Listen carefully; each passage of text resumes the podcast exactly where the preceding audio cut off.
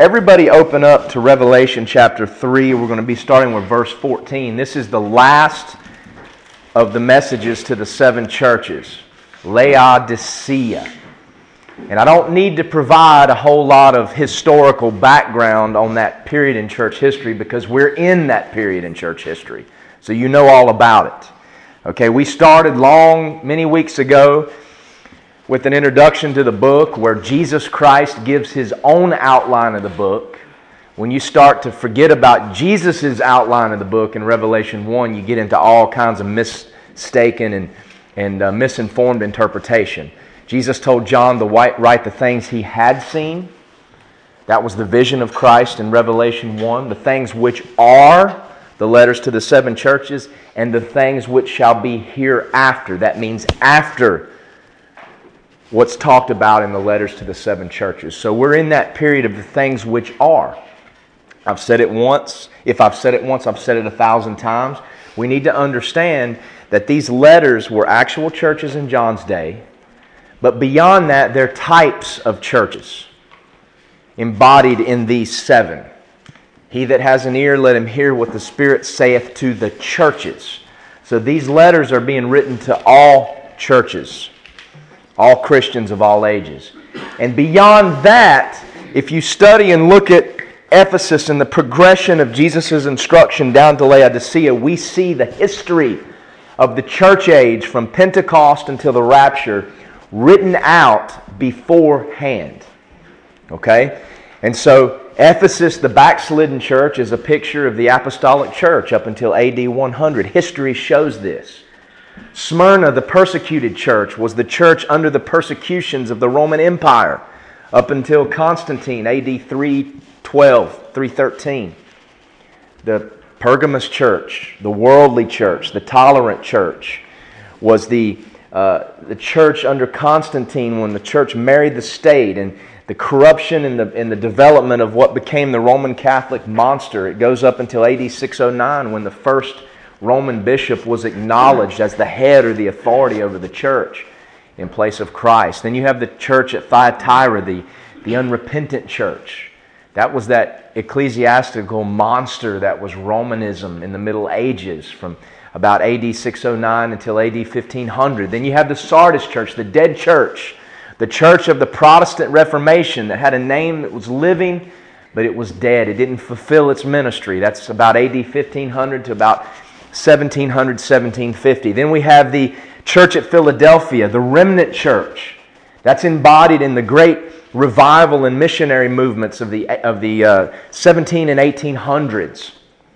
And then we have the last of the churches today, the church at Laodicea, the lukewarm church, the apostate church. Sometime around the turn of the century, the transition went from Philadelphia being a description of the church in general, even though it too was a remnant, to Laodicea as we have it today. And this was sometime around the turn of the century, and I'm going to share with you a little passage from a commentary written in 19, I think it was 1919, concerning the state of the church then. And you're going to be amazed at what this author saw in 1919 as being Laodicea. How much more is it today? So we have actual history written ahead of time in the book of Revelation, just like we have in the book of Daniel concerning the period of time between Malachi and Matthew. History is written beforehand in Daniel chapter 11. And so that's something that distinguishes the Bible from all other religious books is God's ability to declare the end from the beginning. To declare things that are not yet so as if they've already been. And so it's more than just a message, it's prophecy. Now you couldn't discern that if you were living in AD 300. If you were living in AD 500. You couldn't discern that because you were on the wrong side of history. But we're on the far side of history now in 2013, and we can look back and see this play out in the church age. Some people say, well, how can you say that? The early church fathers didn't teach that this was the church age. Well, of course not. How could they know? They weren't living after the fact. They were living in Ephesus and Smyrna, but we can look back and see these things. Okay? And it's amazing how prophecy uh, In fact, the testimony of Jesus Christ is the spirit of prophecy. That's what it says in the book of Revelation. And so God writes things aforetime to prove that He is true, and they come to pass exactly as He ordains them to be. So, right here, we have the church at Laodicea. Laodicea is a Greek word that can translate into rights of the people. It literally means rights of the people, the people's rights. It's all about the people, not the will of the Lord. So, even in this name is a description of the problem with the church in America today of the problem with the church Jesus was writing to in the first century. It was all about the people, what they wanted, what they thought was effective ministry, their needs. It wasn't about the will of the Lord. I don't even need to elaborate about how we see that today, particularly in the American church. The American church is an entitlement church. It's a church that's about my way, my ministry, what I think God's love is, what I think the gospel is. The rights of the people, not the will of the Lord. It's all about man. There was a period in time, many, many, many years ago after the flood, when it became all about man in the human race. What did man try to do? He tried to usurp God's authority by building a tower up to heaven, the Tower of Babel. That's not a fairy tale, that's history. In fact, the foundation of the Tower of Babel still exist outside ba- uh, the old site of Babylon today. There's an inscription on that foundation that was put there by King Nebuchadnezzar that says this is the remains of the Tower of Borsippa, the, tongue, the mighty tongue tower. They called it the tongue tower. What did God do at Babel? He confused the tongues. That's sitting there even today. Proof that the Bible, again, is recording accurate history. But what did man try to do? He tried to unite. It became about him under the rule of Nimrod, that wicked king, to try to overthrow God's rule. It was about man at Babel. It will be about man again prior to the coming of the Lord Jesus Christ. That's why doctrines like evolution, humanism, atheism, homosexuality, all these man centered doctrines have not only taken foothold in our schools and in our government, but in our churches. What you see under the kingdom of Antichrist is a repeat of Babel. It's a repeat of man uniting together without God in an attempt to overthrow any notion of God and to set himself up as God. And so you have Babel repeating itself again. That's why I believe the center for Antichrist government at some point in the future will be on the side of the old Babylon. Commercial Babylon. It's called that in the book of Revelation. And it's interesting to see how the United States is involved in Iraq. Iraq is the site of the ancient kingdom of Babylon. It's interesting to see how much money's being poured in there. Something's going on, and it's just coming to a conclusion. The man centered churchianity of today is Laodicea. It's embodied right there in the name of the church, the rights of the people. Friends, it's not about our rights in the church. When we come to Christ, we give up our rights. We are no, no longer our own. We are Christ. We are God's. Ministry isn't about what we think works, what we think is effective. It's about what God declares in His Word, it's about His will. When God says that cancer in a church needs to be cut out, it needs to be cut out. It's not about what we think is right or whether or not we're going to hurt somebody's feelings. There's no room for an, an, an entitlement mindset in the church. It stanches the growth and it keeps us from being able to see the will of the Lord or His direction from our lives. That's why we'll see later in this letter how Christ exhorts the church to put true eye salve in their spiritual eyes that they can see. See, they couldn't see, they were blind. When you are self absorbed in the church, when you are self focused, you're blind. You're blind and delusional. You can't even see with spiritual eyes. That's why you'll say one thing and do another. That's why you'll do one thing and then contradict it the next minute later. That's what the church is. There's no room for the entitlement mindset in the church or in the individuals that make up the church. It's not the rights of the people, it's the will of God. And that's why this church at Laodicea was rebuked. There is no commendation here from the Lord. There was even commendation for the wicked church at Thyatira, that ecclesiastical monster known as Romanism. God still had a remnant there. There was still a, a, a commendation, but not here. Not here for the church of today. The Bible talks about this man centered churchianity in a lot of different places. We can see it in that Old Testament passage from Isaiah chapter 22 that I referenced when talking about Philadelphia. You had man centered.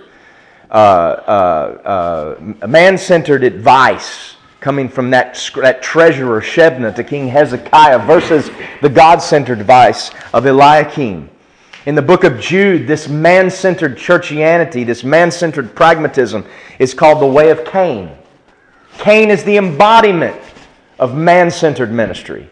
He wanted to come to God on his terms. Why shouldn't God accept my sacrifice? That's what I want to do. Isn't that the way of the church today? It's called the way of Cain, it's called the error of Balaam. Balaam wanted to preach and prophesy what he thought was right. And when he couldn't do it, because the Spirit wouldn't allow him to do it, he coaxed the Midianites into causing the people of Israel to sin so that God would have to judge them. Man centered. It's also called the gainsaying of Korah. Korah was the one that led that rebellion against Moses in the book of Numbers.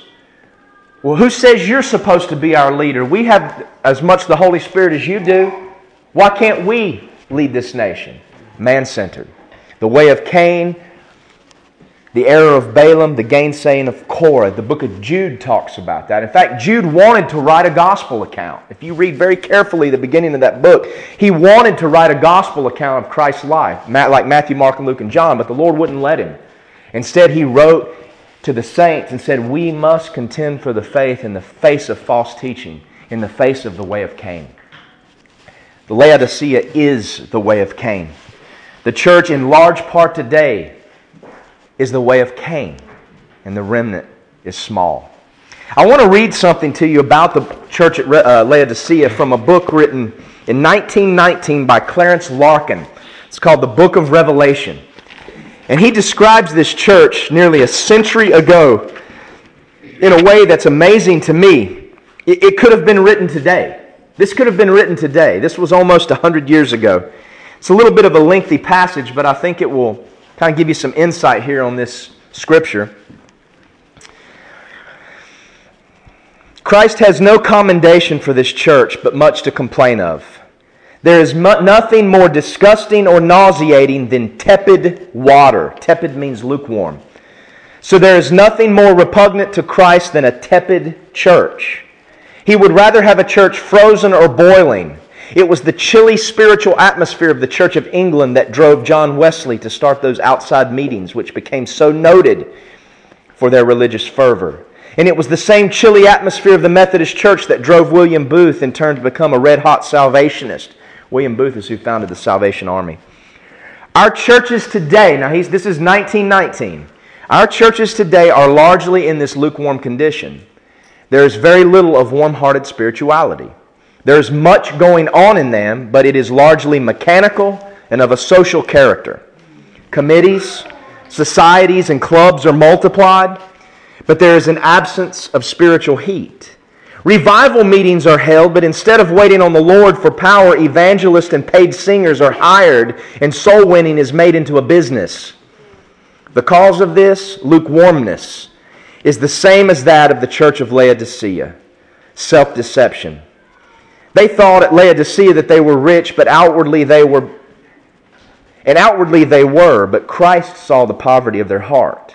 There are many such churches in the world today, that is 1919, folks, more so than in any other period in the history of the church. Many of these churches have cathedral like buildings, stained glass windows, eloquent preachers, paid singers, large congregations. Some of them have large landed interests and are well endowed, and yet they are poor. Many of the members, if not the majority, are worldly. This is funny here. Listen to this. They are worldly, card playing, dancing, and theater going Christians.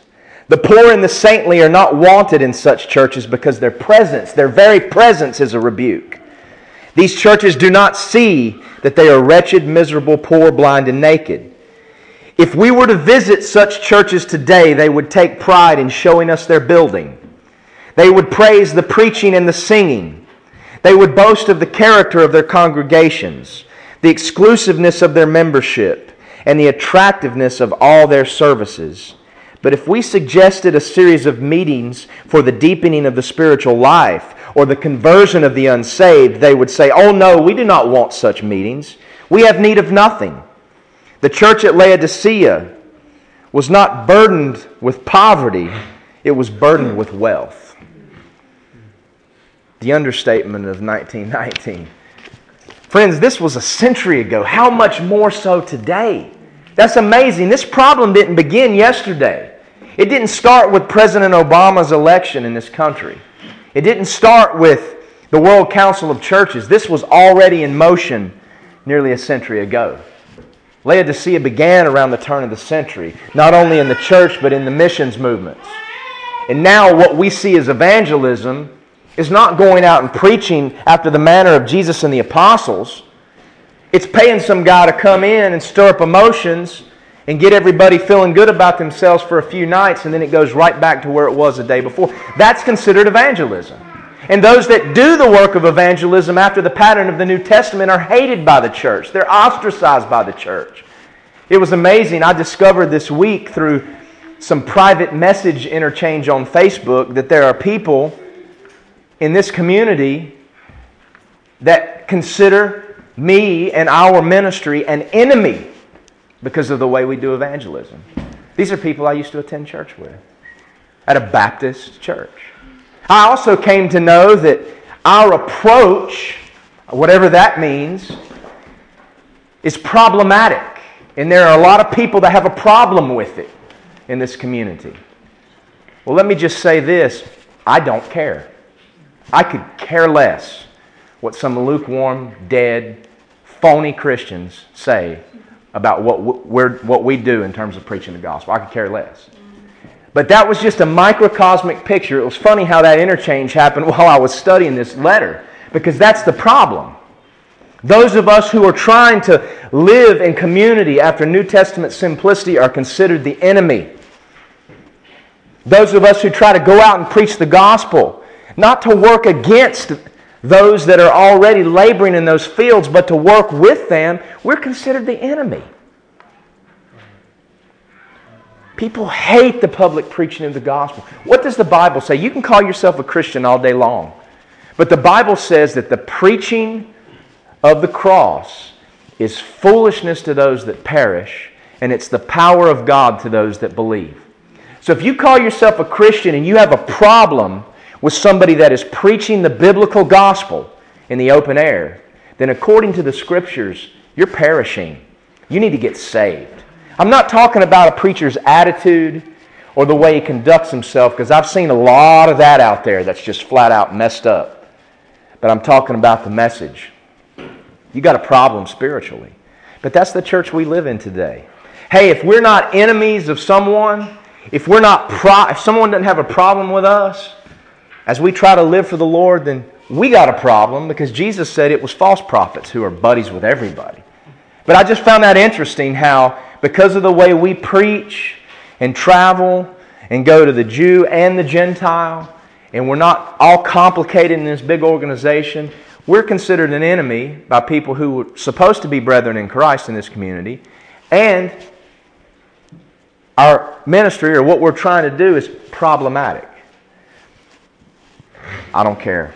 but it's interesting. Interesting. The city of Laodicea, this is another interesting tie in to show the amazing uh, nature of the scriptures. The city of Laodicea was founded in about 250 BC by a Syrian king named Antiochus II. And it was named after his first wife. This woman's name was Laodice. Now, what's very interesting here is that the very existence of Laodicea and the political uh, events that surrounded that were actually prophesied in detail by the prophet Daniel almost three centuries before it happened. I'm not talking about some general prophecy like Nostradamus that could be interpreted in an umpteen number of ways, but I'm talking about details. And it proves to us that the Bible's not just some book written by random dudes in, a, in, in some village somewhere. There's no way the Bible could contain these things if it was not of supernatural origin. In the book of Daniel, I want to turn over there for a minute. Daniel is so tied to Revelation that I'm hoping one day, if we eventually finish this book, maybe we can do a preaching series on the book of Daniel. But in the book of Daniel, chapter 8, verses 21 and 22, Daniel has a vision in this chapter in the third year of the reign of King Belshazzar. So this would have been before chapter 5 when this happened, when the, the writing on the wall. And it basically is what would happen with regard to Israel during the Persian kingdom and the Greek kingdoms. See, Daniel is all about the Jewish nation. Okay? What is written was written because it affects the Jewish people.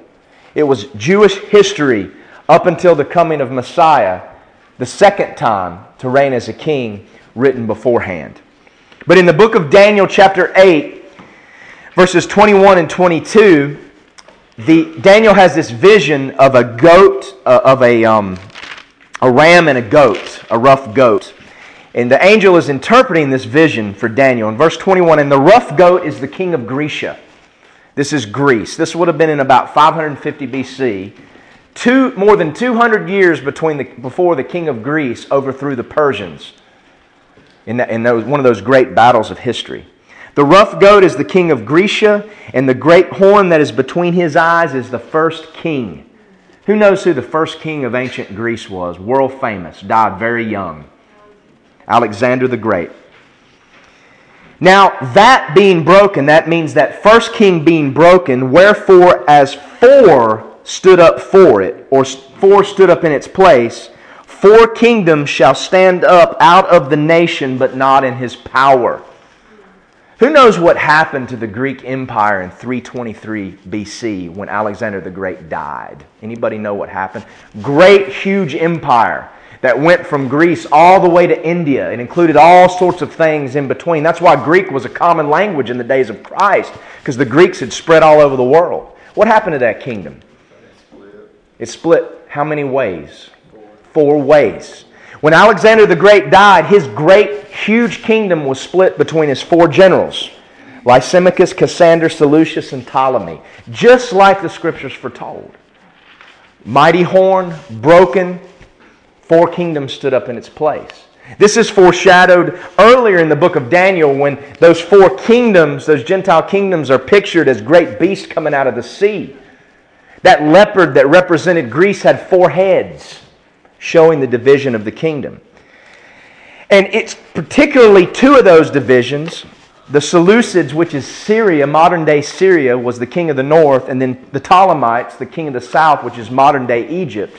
It was Egypt and Syria that would become primary in terms of what was happening in Israel. So you had this prophecy about the Greeks and and then it, what would happen as you go through Daniel and get into chapter 11 is Daniel would trace the history of, the, of the, the king of the north, Syria, and the king of the south, Egypt, as it relates to Israel. He would trace it all the way down to this wicked king who would foreshadow Antichrist. And then he leaps prophetically to the last days, to the ultimate embodiment of this. And so it's very interesting. Daniel chapter 11 in particular traces several hundred years of history with specific prophecy, things for Israel to look for, so that they could rest assured that all the prophecy in this book was directly from God.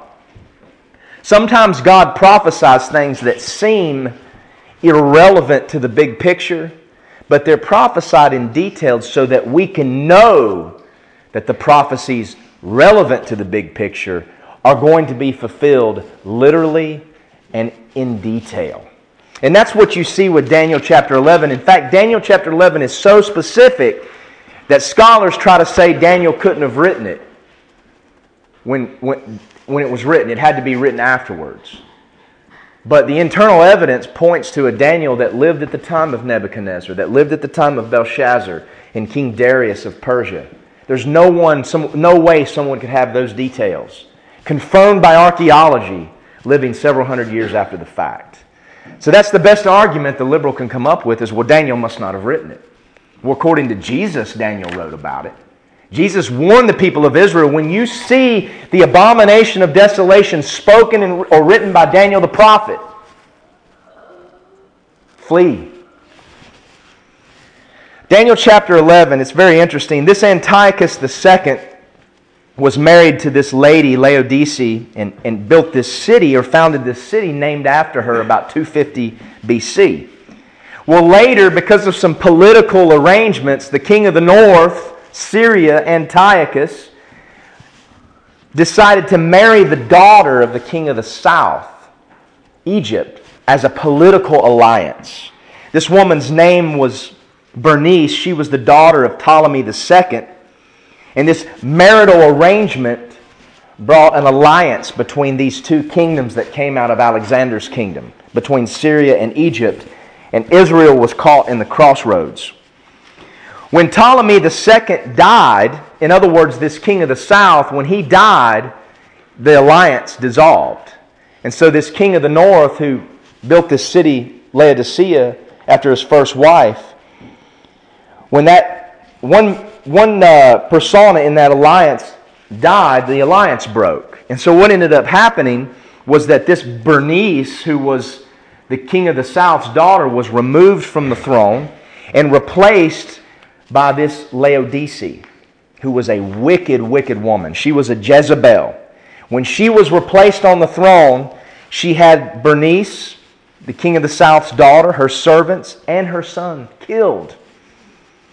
And then she later poisoned her own husband, the king of the north, Antiochus II, and put her own son, Seleucus II, on the northern throne. These are all things recorded in history. Bernice's brother Ptolemy III came to power after his father's death down south in Egypt, and then would invade the king of the north, Syria, to avenge the death of his sister at the hands of this Laodice. Laodice was killed and her son was put to subjection and tribute to the king of the south.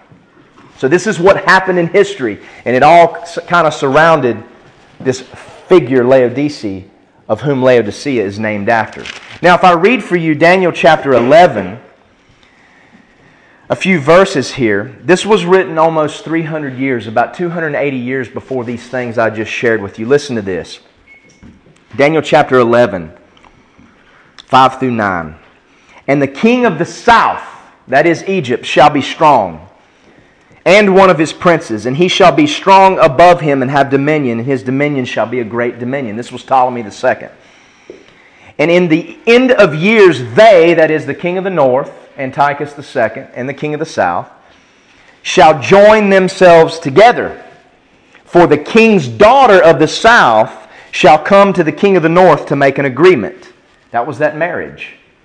But she shall not retain the power of the arm, neither shall he stand, nor his arm, but he shall be given up, and they that brought her, and he that begat her, and he that strengthened her in these times. What happened? She was killed. Her husband was poisoned. Her servants and her son were killed, and the alliance was dissolved. All of that's written right here. But out of a branch of her roots shall one stand up in his estate. Her nephew, I mean, her uh, um, uh, brother in law became king, that Ptolemy the third, which shall come up with an army and shall enter into the fortress of the king of the, not her brother in law, her uncle, I'm sorry, shall enter into the fortress of the king of the north and shall deal against them and shall prevail. This is this, that invasion of Ptolemy the third that came and deposed this Laodice, had her killed, and then put her son to tribute. And shall also carry away captives into Egypt their gods with their princes and with their precious vessels of silver and gold, and he shall continue more no- years than the king of the north. Ptolemy III outlived uh, this son of Laodice. So you might ask, what in the world does this all have to do with the big picture? Well, it's related to Israel and it's minute, detailed prophecy that was written almost 300 years ahead of time with regard to ma- a marriage, a battle, tribute, all of these things written ahead of time. And it was all kind of surrounding this person for which the city of Laodicea was named after.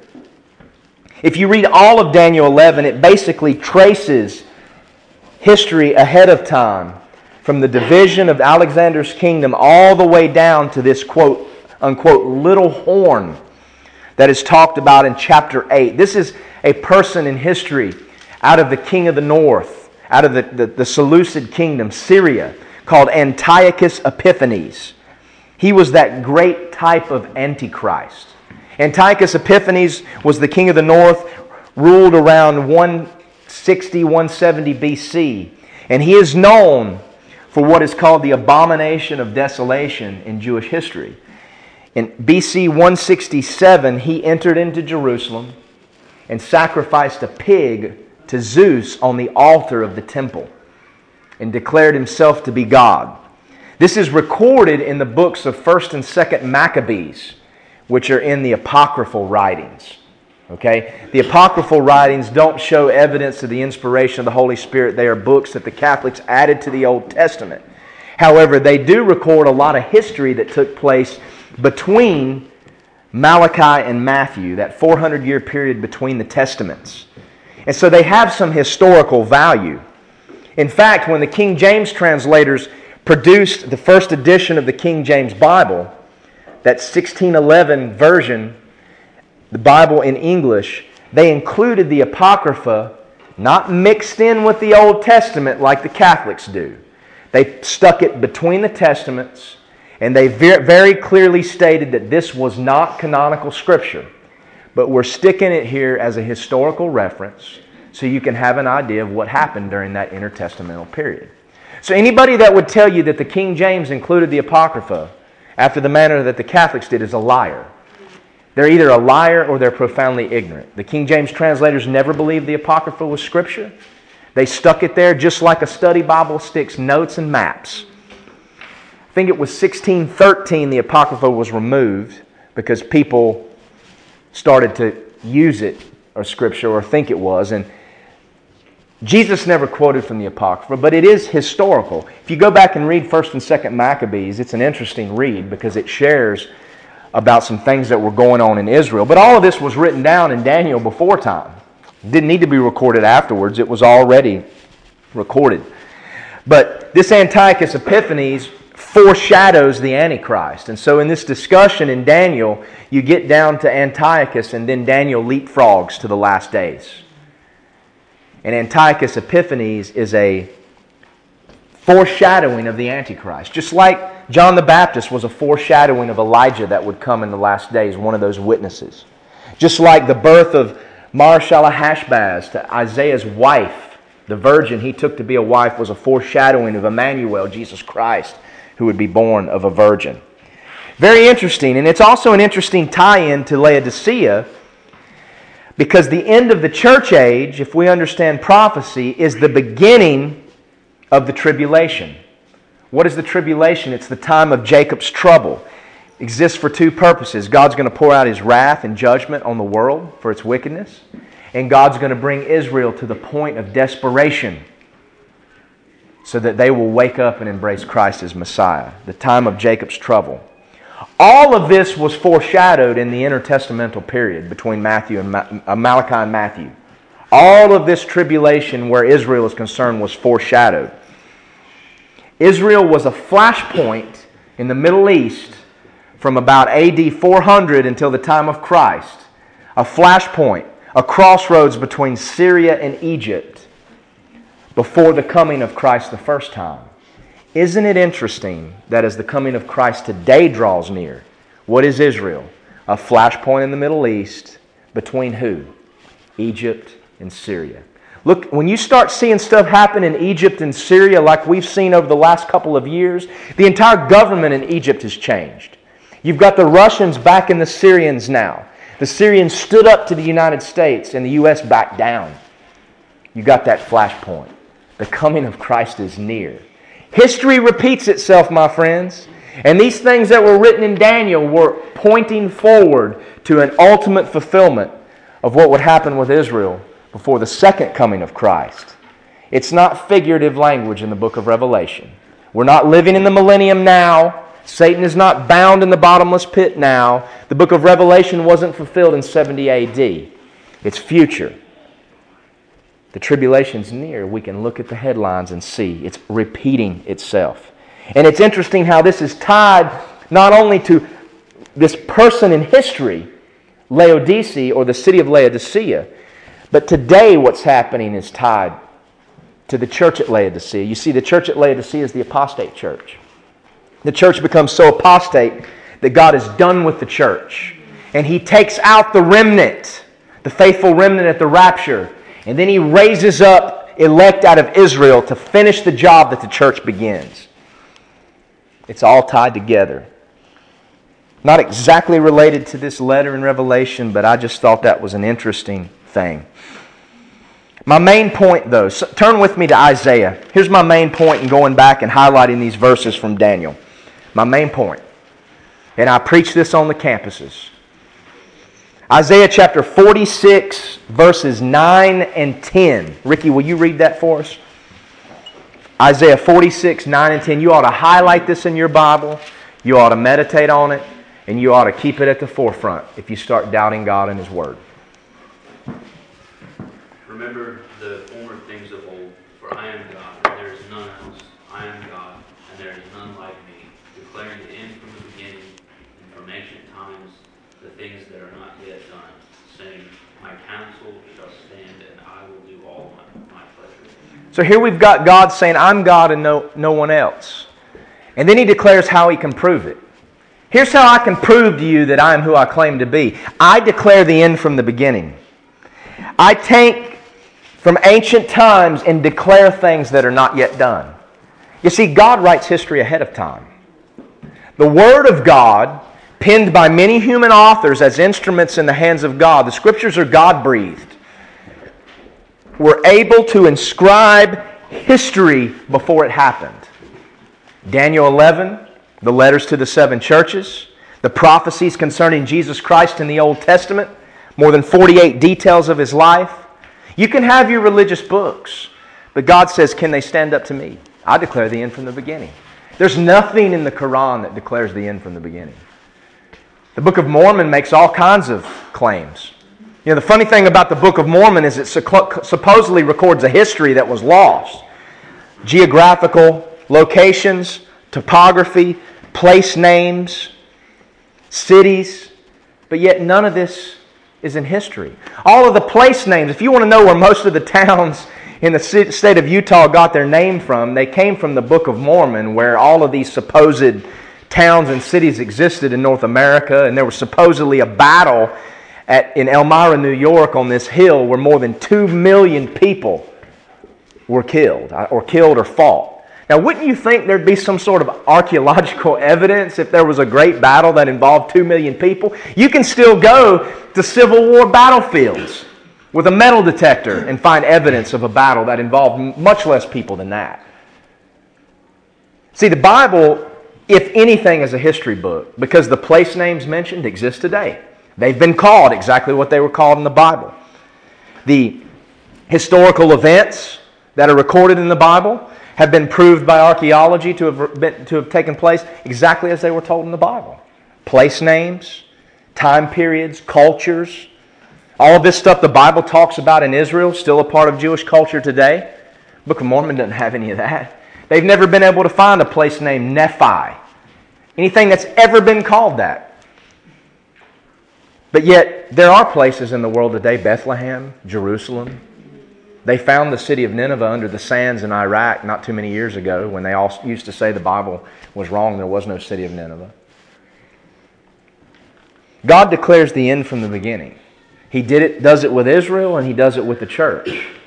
And so we can look at the Old Testament, we can look at history and see that when God makes prophecy, it's not clouded in symbolism, it's not clouded in, in um, some kind of mythical interpretation, it's not clouded in allegory. It's detailed. And when it's fulfilled, it's fulfilled literally and in detail. So, why in the world would Revelation be any different than the rest of the book? Everything about Jesus and his life concerning his first coming was fulfilled literally. So, everything about his second coming would be fulfilled literally. Israel became a nation in 1948. That's big. Maybe you could have an excuse for replacement theology. Maybe you can have an excuse for amillennialism prior to 1948, like the reformers did when they lived in a time when Roman Catholicism dominated the world and they were sure that the Pope was the Antichrist. But you don't have any excuse today. Israel's been regathered into the land. Israel's been regathered into the land. In fact, one of their prime ministers, he's dead now, but he was a figure in their history, a guy by the name of Menachem Begin. That was before my time. I don't know if you guys remember that name in the news. But he supposedly made a speech before he died. And he made this statement If I'm allowed to be here in Jerusalem when the Messiah returns, I would like to ask him two questions. Number one, have you been here before? And number two, can I see your hands? Interesting. Israel's in the land. God's at work. Literal. He declares the end from the beginning. This prophecy in Isaiah, I often preach this on the campuses. And then I go to show how this, this statement about God is preceded in Isaiah by two very amazing prophecies. And I just want to share this with you today for apologetic purposes. If you deal with somebody who questions whether the Bible can be trusted, take them to this passage. Okay, here's what God says, and let me show you two examples of that. The first one is in Isaiah 44 28, just one chapter back. What does God say? This was written about 700 BC. That saith that that's this is God that saith to the deep, verse 27, be dry and I will dry up the rivers, just like he did with Israel coming out of Egypt. That saith of who? Cyrus. He is my shepherd and shall perform all my pleasure, even saying to Jerusalem, Thou shalt be built, and to the temple thy foundation shall be laid. Here we have a Persian king, Cyrus the Persian. He came to power in the days of Daniel, around the time of the, the, the lion's den. When would that have been? More than 100 years later. Who was it that gave the authority for Israel to return to the land and rebuild the temple? Cyrus the Persian. Here we have a king called by name 120 years before he was even born. A Persian king, not a Jewish king, but a Persian king. Not a king that could have been born in Israel and they could have said, okay, I see this prophecy, let's name him Cyrus. No. A Persian king separated by hundreds of miles of geography and a totally different culture. God declares the end from the beginning. Another one, turn back to Isaiah 39. So you've got it right here within a few pages. Two examples. Isaiah 39, 3 through 8. Hezekiah did something very stupid at the end of his reign. God gave him extra years, and uh, he was faithful to the Lord, but he did something very foolish. We do foolish things. We open our mouths sometimes when we shouldn't. We open our mouths and we go meet with homeschool people when we don't have to. We open our mouths with the government when we don't have to. We open our mouths with other Christians about things that we don't need to be talking about. That's what happened with Hezekiah here. This is a good lesson in how we should spare our words. You see, we're not to lie or be deceptive, but we are told to spare our words. So sometimes we can give out too much information. We should be careful, especially in these days. But listen to this chapter 39. At that time, Merodach Baladan, the son of Baladan, king of Babylon, so this was long before Nebuchadnezzar, Babylon wasn't even a kingdom, Assyria was in control, sent letters and a present to Hezekiah, for he had heard that he had been sick and was recovered. And Hezekiah was glad of them and showed them the house of the precious things, the silver and the gold and the spices and the precious ointment, and all the house of his armor, and all that was found in his treasures. There was nothing in his house nor in all his dominion that Hezekiah showed them not. In other words, come let me show you my kingdom. These were just ambassadors from a little kingdom called Babylon. No power, not a lot of say so in the Middle East. Assyria was the big man. Hezekiah had stood up to the king of Assyria. God had overthrown the army. But Babylon wasn't much of a kingdom. Babylon would have been kind of like, in that time, would have kind of been like America when it first got its independence from England. Didn't have a lot of say so in the world. Not very important. Then came Isaiah the prophet unto King Hezekiah and said unto him, What said these men, and from whence came they unto thee? And Hezekiah said, They are come from a far country unto me, even from Babylon.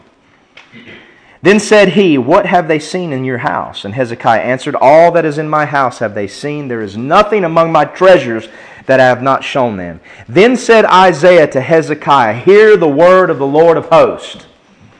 Behold, the days come that all that is in thine house and all that that which thy fathers have laid up in store unto this day shall be carried to Babylon.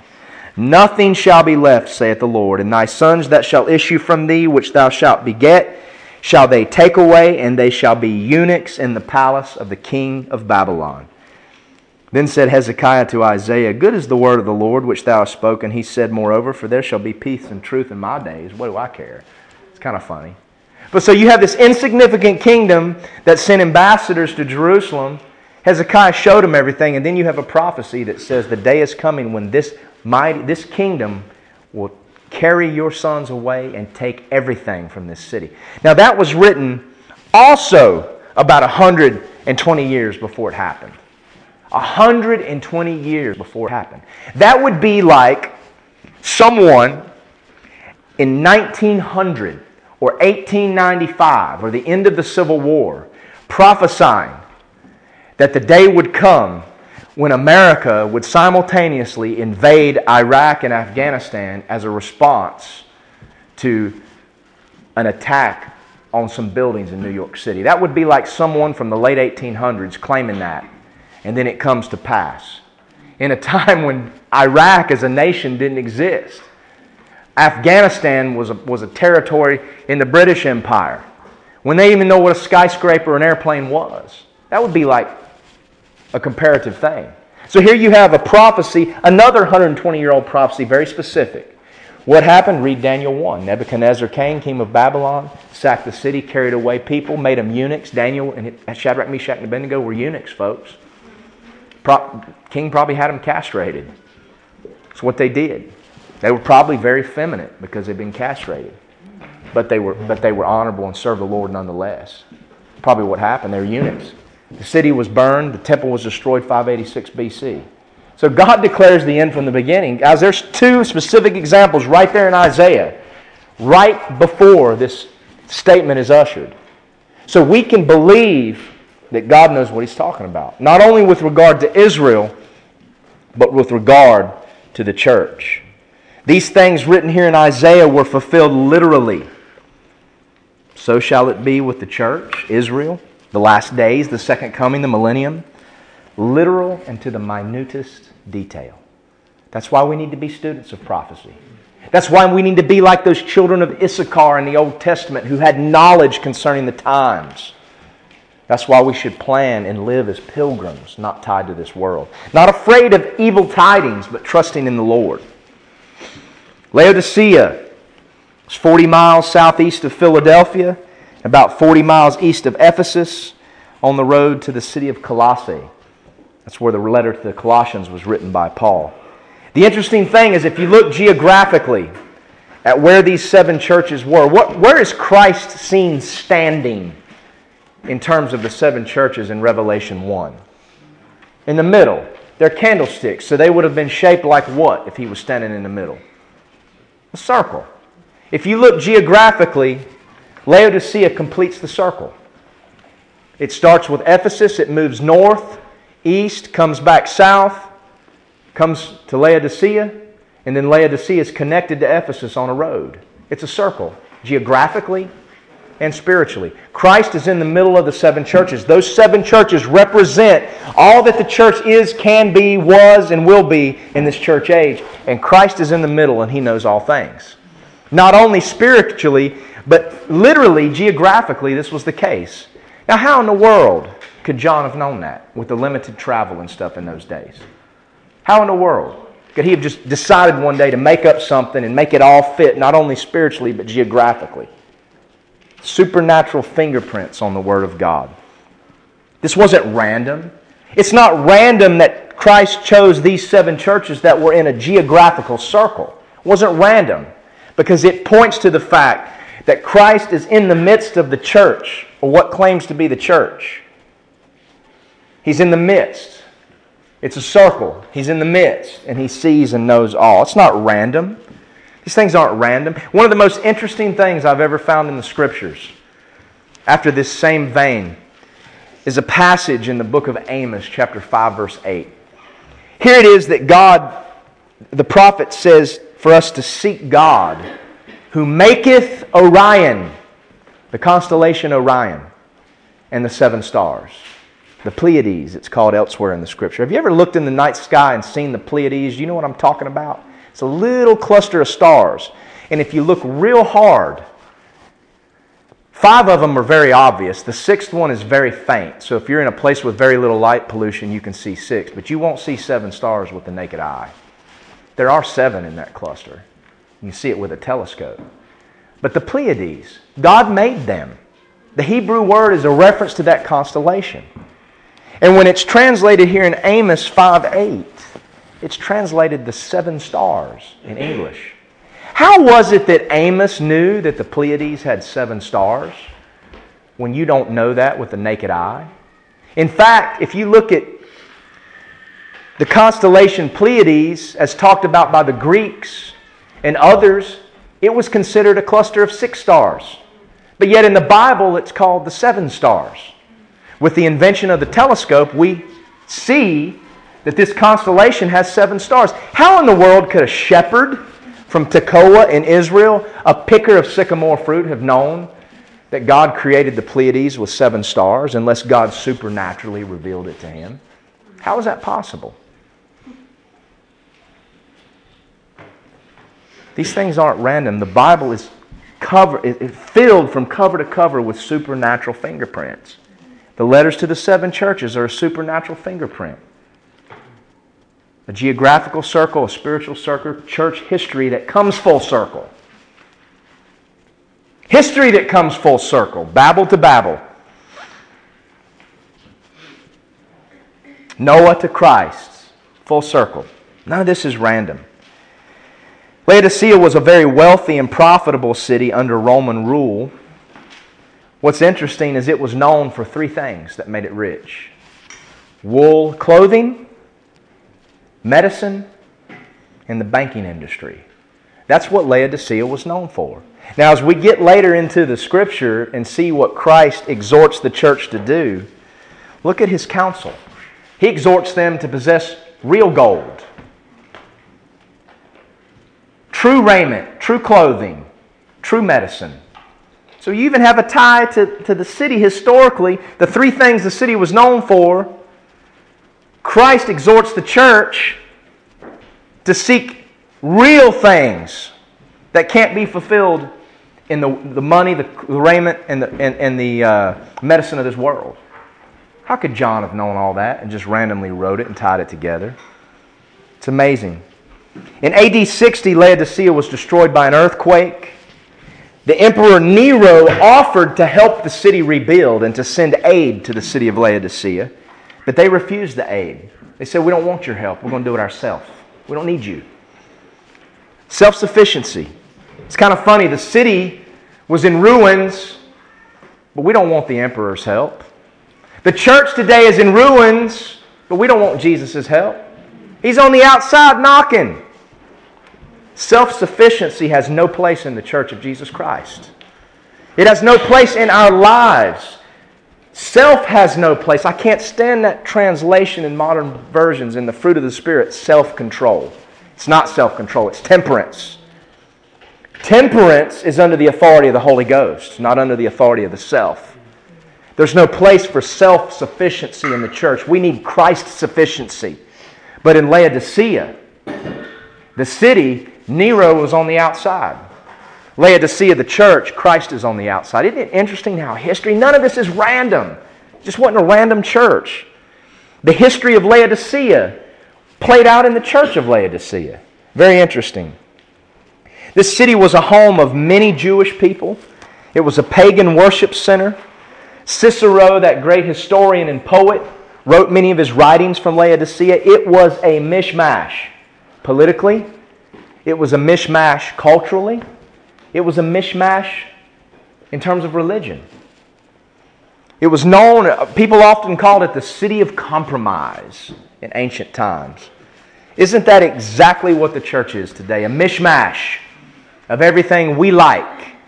In those days, there was no king in Israel, and every man did that which was right in his own eyes. What book was that written in in the Old Testament? Judges. In those days, there was no Christ in the church, and everyone did that which was right in his own eyes. Laodicea, a mishmash in history, The Laodicean church, a mishmash of man centered churchianity. The, way, the city of compromise, the church of compromise. Now, the church actually in history is mentioned as late as the 1300s. So there was a church that survived in Laodicea as late as the 1300s. Today, the city and the church are in complete ruins. It's not a, it's not a city anymore, it's just a site, of an archaeological site, ruins. The inevitable end of man. We can build these cities, we can build these temples. I noticed traveling around America, Ricky noticed this too. Almost every college campus we went to, there was some major construction project going on. Why is it? Where are these colleges getting the money to build? Some of the buildings we saw just amazed me at what they're making available to these students. Where's the money coming from? Why is it being poured into these institutions? It's being poured into these institutions because they, they are the temples of the American religion. They are the houses of the false gods that we worship in this country. They are being outfitted as the temples that control the minds and the wills of the American people. That's why the money's being poured in, but we can build. We can make the buildings like they've done at UTEP look beautiful, like the Potala Palace and the Buddhist buildings in Tibet. It's funny, they all love the Tibetans and the Tibetan culture, but when it came to preaching the gospel on their campus, they acted like the communist Chinese. You can't say these things here. Kind of an interesting contradiction. But you can build these things. You can build a tower to heaven, but the inevitable end of man is ruin. The inevitable end of the physical church in Laodicea was ruin. The inevitable end of the city was ruin. The inevitable end of what is American churchianity and the American government is ruined. Another one of my favorite passages in all of the Bible, Psalm 39 5. I preach from this on the streets a lot too. 39 5. Behold, thou hast made my days as a handbreadth, and my age is as nothing before thee. Verily, every man at his best state is altogether vanity. Man at his best state is altogether vanity and ruin. Yet the Word of God endures forever. An amazing testimony. Laodicea, unlike some of the other churches, is actually mentioned elsewhere in the New Testament. Okay? Of these churches, Ephesus, Smyrna, Pergamos, Thyatira, Sardis, Philadelphia, and Ephesus, which ones are mentioned elsewhere in the New Testament? Not very many. Ephesus, right? There's a book. Where's the only, remember Thyatira? It's only mentioned very slightly. Anybody remember? Who was from Thyatira?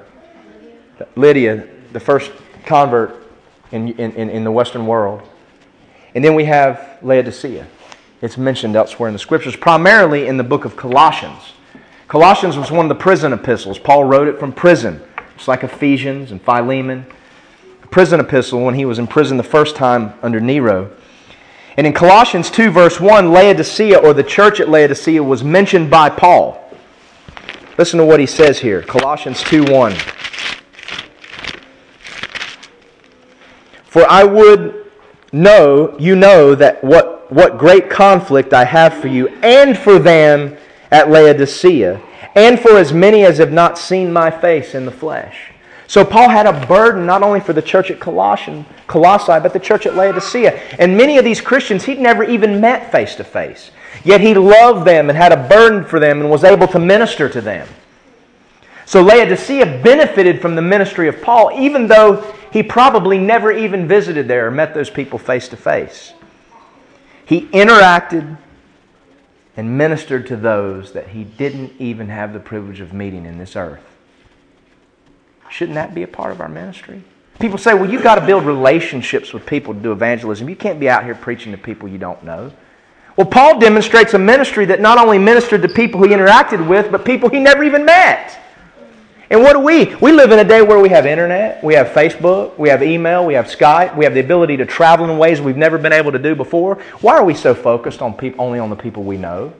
Why not the great masses of humanity? Why not the Christians around the world that are suffering that we'll never see face to face in this flesh, but we'll have eternity with them? Why aren't we burdened to pray for them?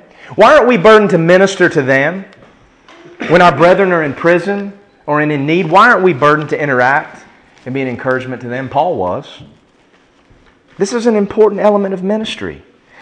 I have seen it with our own ministry, how God has used what I've spent so many hours trying to use the internet as a means to communicate the gospel, thinking, what am I doing? What am I doing? And then little do I know there's somebody in Western Australia, or there's someone in, in uh, Bhutan, or there's someone here that's ministered to by that website. Brethren, people that we're able to send materials to so they can get scripture portions into the hands of their people. When I was just traveling on the road on this campus trip, I got a very strange call from a U.S. soldier stationed in Qatar, which is just our Qatar, just outside of Iraq.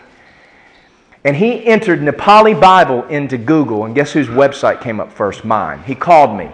He said, Look, I'm a Christian, I'm serving the U.S. military. There are a lot of Nepalis that work on this base doing manual labor. And I really want to try to share the gospel. Can you send me some Nepali materials? Because I can't speak their language. I said, Well, sure. Just let me get back home. I sent those out this week to this man who has a burden to reach out to the Nepalis on his base. Now, as I was investigating how to send this with the U.S. Postal Service, an APO address is a military address. It works just like a U.S. address, it's the same cost of postage. It says these things are prohibited to send to military addresses. One of those, religious materials that would be deemed offensive to Islam, is prohibited to send by U.S. mail to an APO address. Isn't that amazing? That's the wicked, filthy, reprobate nation we live in today. Not God bless America. I won't say what needs to be said, but not God bless America. So I'm not allowed to send religious material that might be offensive to Islam. Well, not allowed to take gospel materials into Tibet. We did it, didn't we, Ricky? We did it. The cops even saw it. You weren't allowed to take Bibles into Soviet Russia, but praise God for those that did. I met a Lutheran pastor in northern Russia who was one of the people checking bags coming across the border. He confiscated a Bible and he came to Christ. We ought to obey God rather than men. But praise God how he used just a little website to get some Nepali scripture. So let's be praying that those get there. Man, I just.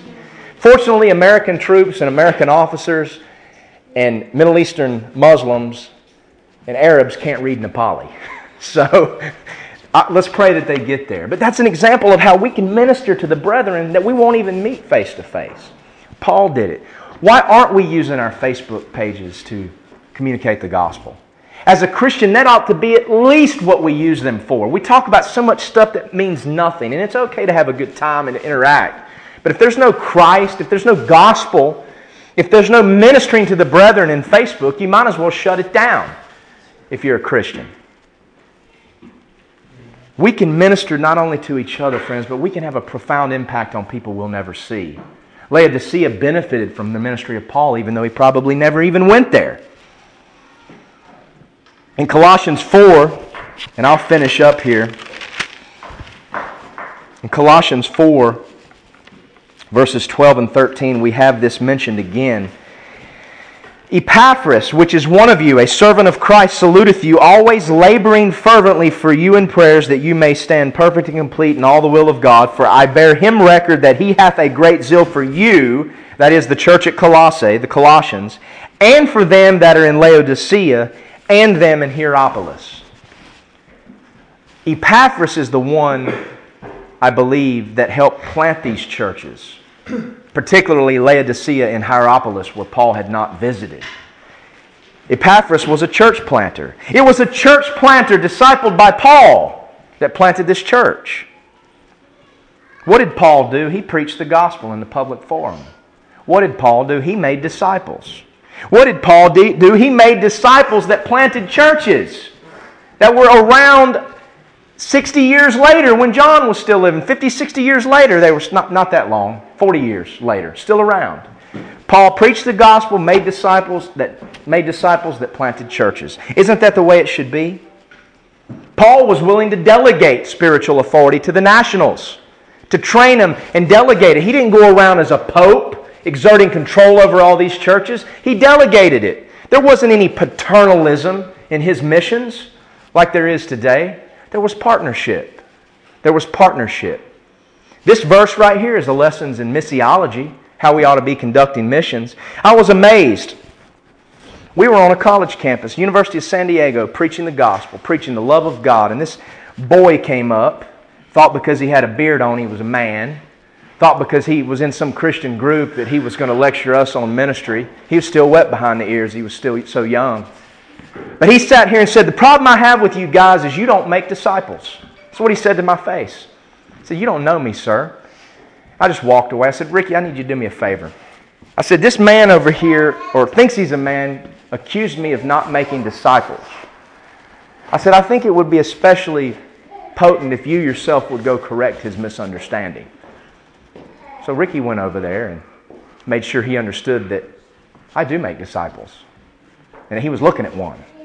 Not a disciple for me, but a disciple for Christ. And what did the man do? He started screaming and he knocked the Bible out of Ricky's hand, and the demon came out. The demon that was in him. Not the Spirit of Christ, but the demon. You see, it's funny how you can make disciples and the church still says you don't do it.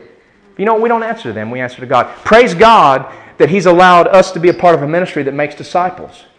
And when you make disciples, you're happy when your disciples exceed your zeal and exceed your knowledge and then turn around and teach you. That's the way missions is to be. That's the way missions is to be. Making disciples, not paternalism.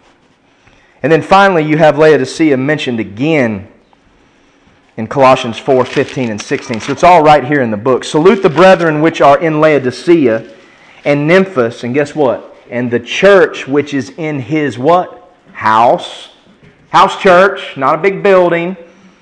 And when this epistle, that is Colossians, is read among you, cause that it be read also in the church of the Laodiceans, and that you likewise read the epistle from Laodicea. So, friends, when Paul wrote these epistles, he wasn't just writing to one church. He wanted these epistles to be read in other churches because they were authoritative on the church as a whole. They may have been written to address specific circumstances but they were authoritative over all the churches. So Paul asked that they would read this epistle to Laodicea as if it was written to them, and that the epistle written to Laodicea would be read to Colossae just as if it was written to them. What is this epistle to Laodicea? We don't see a book in the New Testament called Laodicea. Actually, this is probably a reference to the book of Ephesians. Ephesians was written to the church at Ephesus, and there's some, some historical things that would indicate it was also written to Laodicea after the same manner that Colossians was written. And so those near Laodicea would have known it as the epistle to Laodicea, whereas those close to Ephesus would have known it as the epistle of, of, of, of, to the Ephesians. So this is a reference to the book of Ephesians. Paul wanted the book of Ephesians read in the church at Colossians. He wanted the book of Colossians read in the church at Laodicea. Isn't that interesting? And it's funny when you look at the geography, Ephesus, Laodicea, and Colossae, as well as Hierapolis, they were all kind of along a same, one of the same, a, a major route, a major trade route. So it makes sense. These epistles were written and they were to be passed along to the churches. And what happened? They were copied and they were preserved. And the evidence that they were of God and of God the Holy Spirit was in the preservation. The proof was there. The epistles, that is, Romans, all the way up through 3rd John and Jude, were written for the church, in the church age. They are a binding authority in all true churches. Specific instructions for the church living in the time from Pentecost to the rapture. That's what they are. So, why in the world are we not studying the epistles? Why in the world do we somehow think that the red letters in the Gospels have more authority than the words of Paul, who wrote under the same inspiration of the Holy Ghost? If anything, we as a church ought to have our face in these epistles so we know how to conduct ourselves. And yet the church today somehow thinks the Sermon on the Mount, which was spoken to Jewish people concerning a Jewish messianic kingdom, somehow has more authority than the epistles. Things have to be interpreted in their context, my friend. We interpret Scripture with which with what is written directly to us. It doesn't mean that the principles aren't there. The, the, Sermon on the Mount is full of principles that we need to apply and that agree with the instruction given to us in the epistles.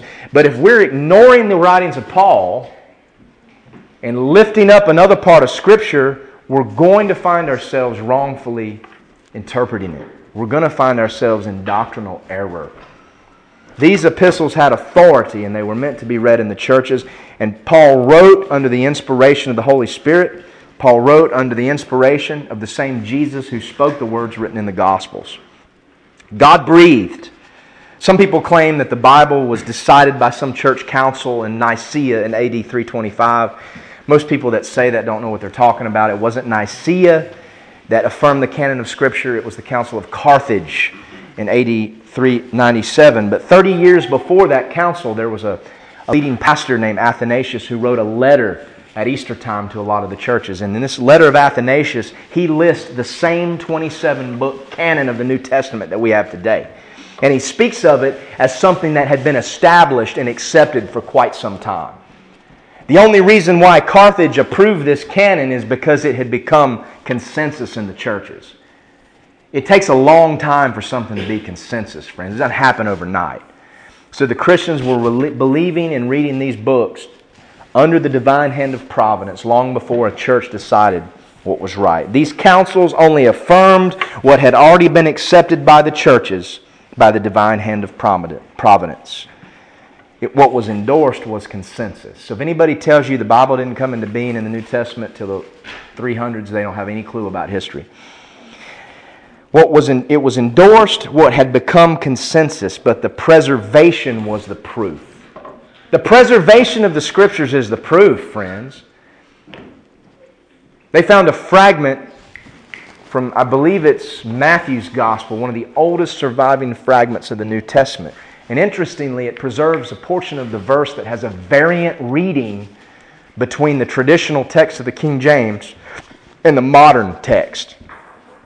This is one of the oldest fragments in existence. A variant reading and they date it to around AD 67, maybe. I think it's called the Magdalene Papyrus. Three guesses as to how it reads, and the first two don't count. How does it read? Does it read like the text of the King James or the text of the modern versions? Three guesses, and the first two don't count. Hmm. Exactly. Exactly. It wasn't until 1439 that the movable printing press was invented. Johannes Gutenberg what was the first book ever printed on a movable type printing press? The Holy Bible. So you're going to tell me that the preservation of the Scriptures for 1400 years from the time of its completion, 1300 years, where there was no printing press, but it was only through handwriting and copying. Are you going to tell me that the abundance of manuscripts that read the same thing is not evidence of supernatural action? If you can say that, then you're a fool. You're a bigger fool than you than you could than, than I mean you're, you're you're as big a fool as there can be. As big of a fool as one that denies the existence of God. Supernatural fingerprints. The Bible was the first book ever printed on the printing press, and it's the best selling book of all time. This can't be said of the Quran or the Vedas or the Bhagavad Gita. And to claim this is just another religious book is profound ignorance, is willful ignorance. Those that suppress the truth in righteousness as it says. And unfortunately, the church at Laodicea, one of its problems is that it suppresses the truth in righteousness, in, uh, in unrighteousness, excuse me, in unrighteousness. There was no commendation given to this church. It's a condemning letter. It's very interesting what Laodicea was historically, how this bears testimony to the supernatural power of God's word to declare the end from the beginning. It's interesting how this church was involved in the ministry of Paul and the lessons we could learn in terms of missions. That's a whole other sermon. But we need to turn now to the letter itself. And that's where I'm going to pick up next week. So just uh, meditate on this passage of Scripture this week, what Jesus has to say. And I want you in particular, this is your assignment. Jesus says here to the church, I would that you were, you're not hot, you're not cold, you're lukewarm. Okay? There's one way I always hear that talked about. Jesus would rather you be on fire for the Lord or dead to the things of the Lord as opposed to lukewarm. I don't believe that's necessarily the right interpretation. I don't think Christ wants us to be dead because he rebuked the Sardis church for being dead. So I don't think hot and cold is necessarily a reference to fervor and deadness. I think there might be something else being talked about. So just think about that. Think about water. What does hot water minister to in your body? How does it minister to you? How does cold water minister to you? What does it mean for a church to be hot and cold? I want you to just meditate on that, pray through that scripture this week, and see what God shows you.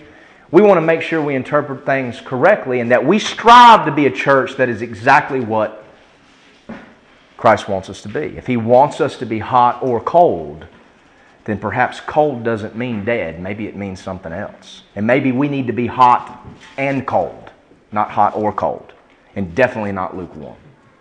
Okay? Something to think about. Something to think about. Any questions before we finish today? We're going to just keep doing this. I don't know. We'll probably have a few special services when it gets time for Christmas or whatever, so that'll be fine. Um, but I look forward to getting out of the church age into the things which shall be hereafter. And I promise you, before we're done, we will cover an entire chapter in a single Sunday. I promise. It'll happen. It'll happen. All right. Um, let's pray, and uh, we, we'll have the food. It's a little bit late. Thanks, guys, for behaving, kids. It was long this morning. Sorry. Father, thank you for this day. Thank you for this time of encouragement and feasting in your word. We pray that we would be saints taught by your word, ever taught by your word, Lord, not taught by the um, the things of this world, Lord. May we be a church that's outside of Laodicea as you are, Lord, and in you. Lord, forgive us if we've been lukewarm. Um, forgive us for being concerned more about men than about God. Lord, help us to be a light in these dark days to the remnant, Lord. Help us to be a light to those that are wavering. And Lord, strengthen your church. Strengthen your church. Strengthen those that are suffering and hungry, Lord. Help us to be a minister to them some way, Lord, ways that we can't even understand with the resources you've given us. We pray that this food would be uh, nourishing for us today, that you would bless the fellowship. We pray for those that are sick and not with us, that you will heal them. Lord, we pray for unity in this body. Um, in Christ's precious name, amen.